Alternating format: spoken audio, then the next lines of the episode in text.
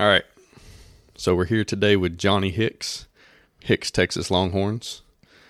This is one that I've been pretty excited about doing for a while. I think when I first started the podcast, you were one of the first people that I called about being on. it's taken a little while to get together, but here we are. Yep, I'm excited about it too. Uh, this breed's a, a fun breed to be around, and it it uh, they're good with our kids. Uh, my wife and I both enjoy them, so I'm I'm excited to to tell our story. Yeah. So I was just trying to remember the first time that I ever contacted you. I think I met you for the first time at the Longhorn Legacy sale and got your phone number, and then I ended up calling you and and being like, "Hey, uh, you said I could call you if I needed some advice. I need some advice." um, but that, I, I mean, I was always really appreciative of that, and then we've talked a lot since then. Every time I have a question.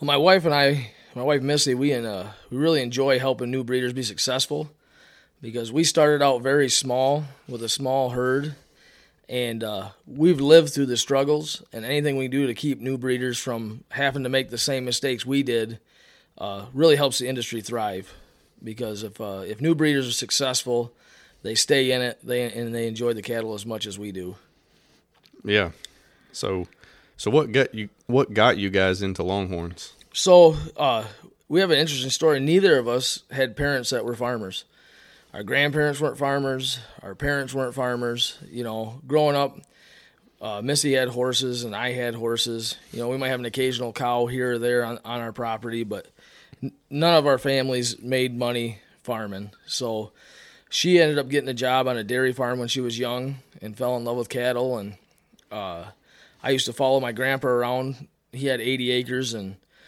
I was the youngest grandson. I followed him around, and uh, he always had some sale barn cows that he just fed and for beef, but no, nothing serious. If they lived, they lived. If they didn't, they didn't. And uh, I got in high school. I rodeoed a little bit and was around animals. But when we got married, uh, we had our first kid, and, and Missy wanted to stay home with the kids. And after a year of being home, she decided she missed cows. She missed having cattle. And I traveled a lot for work. I was a union millwright, so I was always jumping from job to job, and I'm like, I ain't milking. I'm not. I'm not. you can have cows, but I ain't milking. So, yep. Uh, I ended up working on a job with uh, Mark Hubble's brother-in-law, and so we stopped in one day and looked at some cattle and, and, and bought two heifers and a steer, and we're gonna raise them for beef, just to have some beef cattle around. Mm-hmm. I ended up getting 40 acres from my grandfather and building a house on it and just wanted something out on that 40 acres with the horses and wasn't going to get too serious and until uh, that would have been probably April or May I bought bought them heifers. And October I went to the horn showcase the the Texas Longhorn Breeders Association of America host a, a measuring competition. And that was early on in the the early days of the of the horn showcase. And I I watched the the big names of the time get their horns measured and and seeing how the people were like a family. And uh, and then I watched cows selling for nineteen thousand, thirty thousand dollars, and it really made me think. It made me think, you know, if I have Angus or Herefords or Holsteins or or whatever, I may profit three, four hundred dollars a year off of them, and only having forty acres. You know, I could probably only have twenty head. So that's a whole lot of work and fence and tractors and equipment to make six to seven thousand dollars a year. And so the whole ride home, I'm thinking, you know, from Texas, we were in Fort Worth, Texas, at the Horn Showcase. So I had about 20 hour drive home to think about, you know, if I had 20 head of Longhorns and I could even average 2,500 to 5,000 dollars profit per head. Now that's worth putting up fence and buying tractors and and and you know kind of the infrastructure you need to to take care of animals. So that, that's that's why we got started in cattle. Yeah. So so when was that? That was in 2006. So you guys have had them for 17 seven, yeah. 17 years. You know, I've I've switched some jobs along the way to try to It's funny these longhorns are like potato chips. You, you can't just have one. You know, once once, Yep. once you open the bag, you got you want them all. So Yeah. it's uh, that's that's what happened to us. It's happened to almost everybody we've helped get started. They want to buy a couple for yard art, and and the next thing you know, they're buying property. They're moving. I mean.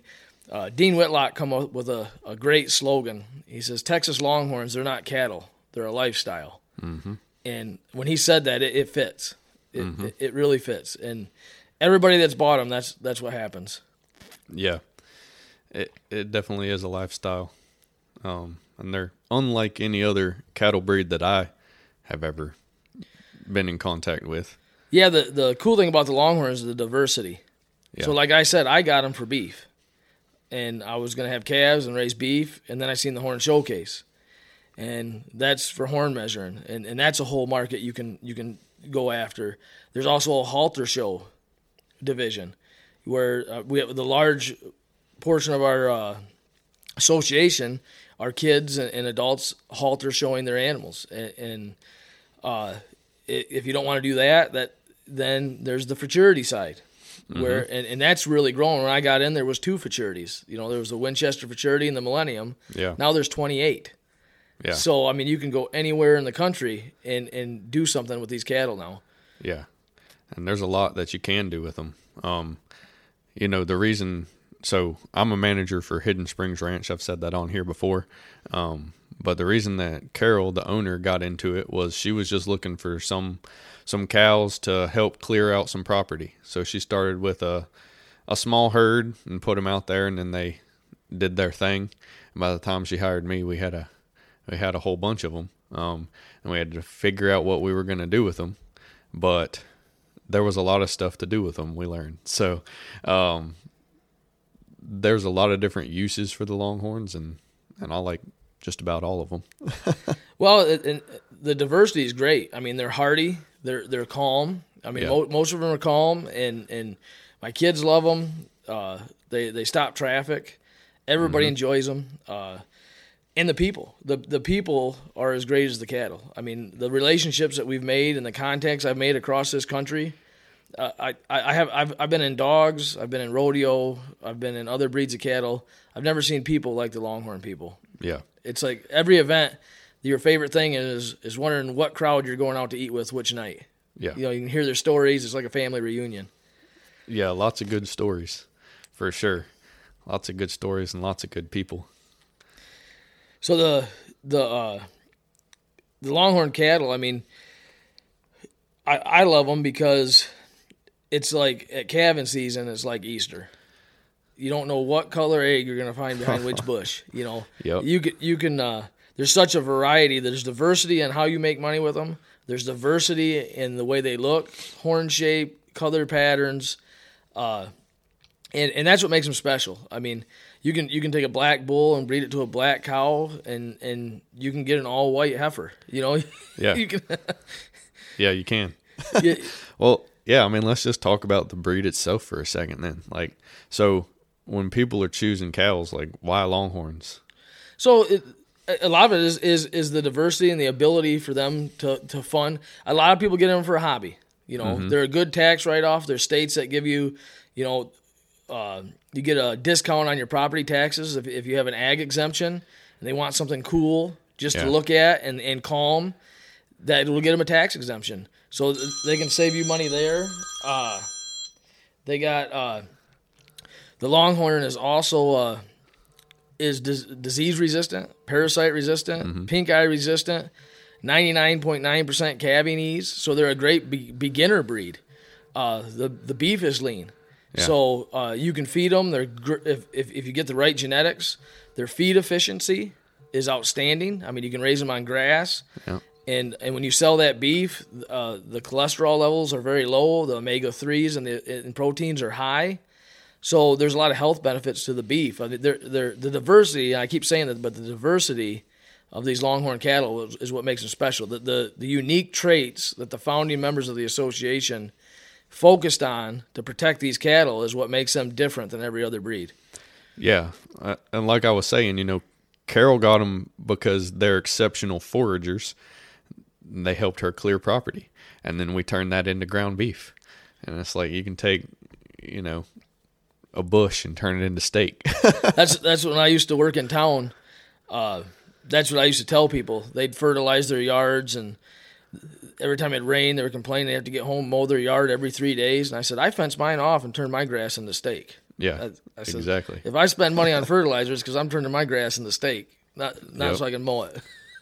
Yep. There's there is one proven way to get high quality, high protein uh, food out of plants. Feed it to cows. Yep. yep. Yeah, the uh and it, it's been great for our family. I said uh the the, the kids enjoy them. Uh we host uh sales and, and for charities now as a family. My boys will run the back crew. Uh our family's made up of myself, my wife, and we have five children, four boys and a girl, and uh and, and we're all involved. Yep. it, it teaches the kids good work ethic. They can uh, they can learn how to handle animals and, and that you know how to be responsible for something. Mm-hmm. And and it's it, it's it's great. It's a great learning tool that that every step you take prepares you for the next step. And having animals around children, I mean, it's it's a good way to raise them to prepare them for for adult be an adult. yeah, y'all have been nice enough to have me or host me for the last couple days riding around your property. Like, oh, that there's a fence line that Frank's clearing, or there's that project that John's doing. So, raising kids on a farm around Longhorns, you know, Yeah, I, you uh, know better than anybody. But it, it it's great. Uh, and like I said, the when I got in, you had to travel to Texas. I live in Michigan, and uh, we've worked hard with people like Dan Huntington, Ann Gravitt, Bill Hudson. Uh, there's a there's a large group of us in, in the the northeast and the northwest that have really developed the markets up here because I worked in town, you know, and people that work in town only have so much vacation time. If you guys spend five days every time you want to go do something with a longhorn, that eats your vacation time up pretty quick. And it, I realized that was was was killing our industry from expanding. So we've really developed. I think in Michigan now there's eight events within nine hours of my house or less. And that's what's cool about the Longhorns now is no matter where you live, you can take one day off work and probably hit a couple events a year, you know, and do a long weekend. And uh that's that's that's kind of the cool thing is is four or five times a year you go see all your buddies, show your cow, win a belt, bu- belt buckle, maybe win some prize money. Yep. And uh, that that's what makes them great.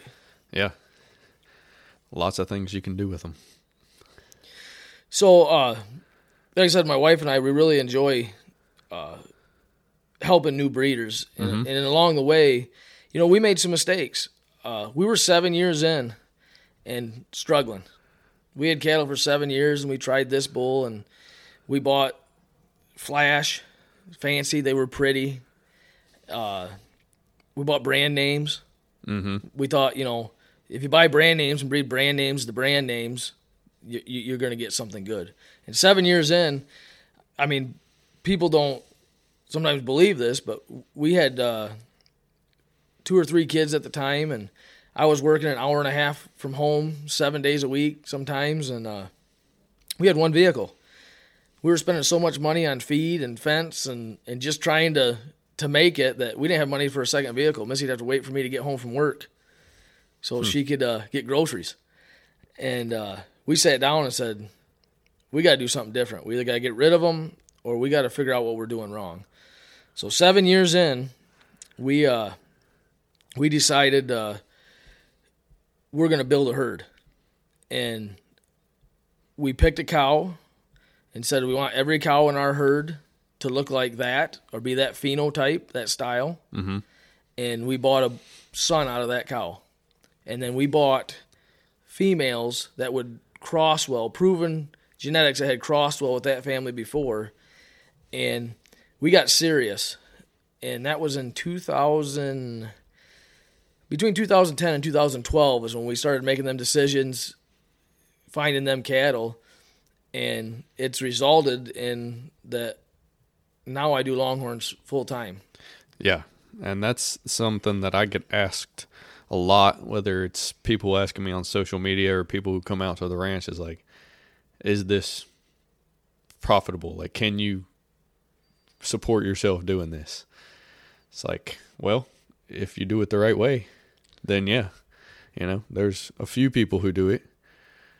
Well, when I when, when I got in, the first year I got in, I went to a guy's house named Dave Hoving. He's a concrete guy. Mm-hmm. Great big old hands, big personality, gr- great guy, honest guy. And when I met him, I didn't know that. You know, we went to his house and he had all these big horn cattle and we're drooling all over them. And uh, he, uh, I told Missy, I said, we saved, uh, we saved twenty five hundred dollars, and we were gonna buy wanted two heifers. Wanted to buy two heifers, and Dave had one price at eighteen hundred. He had one price at fifteen hundred and one at twenty five hundred. And he's telling me these are kind of his bottom end. Hmm. And he looks at me and he goes, You know, Johnny, if you only got 40 acres, he said, You're better off buying one $10,000 cow because it'll eat less than 10 $1,000 cows and it'll make you more money with, with less overhead, less inputs. And I looked at Missy and I said, That's the best sales pitch I ever heard in my life. I ain't buying no cows here. Yeah. And uh, we ended up talking to him more, and Missy liked the $2,500 cow, and I wouldn't buy it. And Dave's like, I'm telling you, that's not a $2,500 heifer. But I priced her that way because I wanted you guys to have a good start. And I'm just thinking in my head, what a salesman, you know. Yeah. So I didn't buy any cows from him. And we went to a sale, and I bought me a 70 inch Emperor daughter, black and white. Man, was I proud. Back then, nobody had 70 inch cows. You know, it was rare, and she was a good cow. And that was in uh, spring. That fall, we went to a sale, and I was sitting at the table with Dave Hoving. That heifer sold for thirty-six thousand dollars that he offered me for twenty-five The hundred. one that you passed up. the one I passed up, and that clicked in my head that the people in this industry are good people. Yeah. He wasn't trying to be a salesman. He was trying to help me. And it was funny because, like I said, Dave's a concrete guy. And I was sitting at his table, and I'm pretty sure it was Joe Lemley running the sale, and he was taking $1,000 bids. And every time that cow took a $1,000 bid, Dave would punch me in the shoulder. By the time we got to 36,000, my shoulder was pretty sore. so I learned my lesson. I remember very well. Yeah. He's like, look at there. He's like, I I was, was trying to help you, dummy. I was trying to help you. Yeah. but that, that was one of the lessons that stuck with me.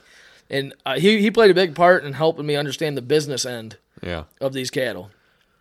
Uh, that, and like I said, the cattle are great. The people are great. Uh, up here in Michigan, the guys in Texas nicknamed us the Michigan Mafia Yeah. because of people like Dave Hoving, Tom Smith, Dick Lowe. I mean, they'd mentor people. Yeah. Tom Smith was a great mentor on, on genetics. You know, Dick Yeah. and, and Dave were great mentors on the business end of it. So, I think that's super important to be able to find somebody who genuinely well, it's important for the guys who have the experience to be willing to mentor the new guys coming in. And it's important for the new guys coming in to be able to identify those guys and you know, I, I try and identify the guys who are genuinely trying to help you and try and identify those who maybe aren't because, you know, unfortunately sometimes we get some of those as well. It's a business like any other. Um, but there's lots of great people who are trying to help the new breeders coming in. Like we said, you know, that's something from the very beginning, like maybe the first time that I talked to you that you were you were talking about is we gotta we gotta help these new breeders because when we help the new folks coming in, it helps the industry as a whole. yeah, I mean, we're and and it's shown. I mean, I cannot believe how much our industry is booming right now. We we just hosted a futurity in Michigan, and uh, I could not believe how many new breeders participated this year. Usually, you have like myself. I'll bring eight or ten animals. You know, Tom Smith will bring two trailer loads. Hubble will bring several, uh, and it's it's a handful of people that fill the event. This this event, it was hard finding pen space because it was this new person that brought one or two Yeah. and and we still had just as many animals, but it, it was you know thirty or forty ranches bringing animals instead of 10 And I I just hosted a, an event down in Kentucky, down in Lexington, Kentucky, uh, with the Hudson uh, St. Valentine sale. We had 280 entries, 90 ranches on site wow. usually a futurity of of of 150 plus 150 to 200, we'll have 40 ranches represented. We had 90 there. And same thing, they were new breeders excited about this breed. That's awesome. I think, I mean, we can get into this more later, but I think, like what you've been talking about, how diverse the Longhorns are, people are starting to see it. And with the rise of, or the resurrection maybe, of the farm to table, you know, self sufficiency type lifestyle that people are wanting to live because all the crazy stuff that we see going on around us. Um, Longhorns are a great option because of the diversity and the ability to actually get into them as someone who doesn't have, you know, generational land or generational wealth or whatever. Eh, you know, somebody like like you got you said you didn't start out or you didn't grow up doing it necessarily. Like I didn't grow up doing it. Um, I don't own any cows right now, but I'm still taking in all the knowledge and you know trying to talk to guys like you and and people who have been in it for a long time and and able to get into it and actually make it work. Well, that that's that's what makes the Longhorn special is if you were going to start a beef operation or a dairy operation or a cow calf operation in every other industry, you need you need lots of land, you need lots of equipment, you need lots of infrastructure, which takes lots of money. So getting it started in the Longhorns, their their hardiness, their their feed efficiencies, the they're easier to take care of, and so and the profit you can make off a handful of them mm-hmm. is greater than the profit it would take off of an Angus or something. I mean, like I said, if if if you're raising beef or, or, or milk, I did the math when I was getting into it, and I figured I'd profit two hundred and fifty dollars to three hundred dollars a head uh, a year, and if I only have twenty animals, that's that's that's a lot of work for not a lot of money. And the Longhorns, you know, you you can profit twenty five hundred to five thousand dollars a head mm-hmm. with the same number of animals, and so that that's what attracted me to get bigger. You know, at first I only wanted two of them just for pets for my wife. She enjoyed the cattle, but but I thought, you know, if I'm going to spend time and effort in having these pets, they might as well pay the feed bill. and they've yep. done more and paid the feed bill. They pay my house bill. They pay my truck bill. They pay my trailer bill.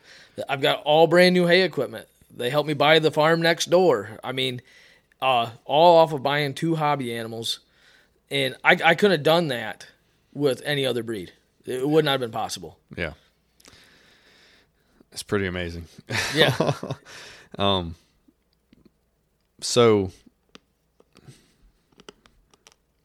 what was I gonna say? Oh, I, I forgot to mention that you're the current chairman of our registry or our organization, which is the TLBAA, Texas Longhorn Breeders Association of America. Um, so, what is the TLBAA? I mean, we're we're gonna get into it some more on the next one because we're gonna break these up a little bit. I'm gonna try and make it into a series, but just tell people what the TLBAA TLBAA is, and then the the, the TLBAA was uh, founded back in the 1960s, the early 1960s when uh, they realized that the Longhorns were becoming extinct. Uh, a group of ranchers decided they did not want to see these diverse qualities to disappear mm-hmm. from breeding with other breeds, and, and so the the Longhorn built America. I mean, during the wars and, and, and the hard times, they were the cattle that could make the cattle drives to the places where the new settlements were going, or the the war the, the armies were stationed, and, and they fed America. Yeah. So they're important to America. So the TLBA was founded to protect that heritage, and and they started a registry, and we have a great office staff that that keeps records and and helps people, and uh, we're trying to keep the the heritage and the legend uh, of this uh, this breed alive, so that future generations can experience the joy that they've brought uh, the past members and and us right now. Yeah.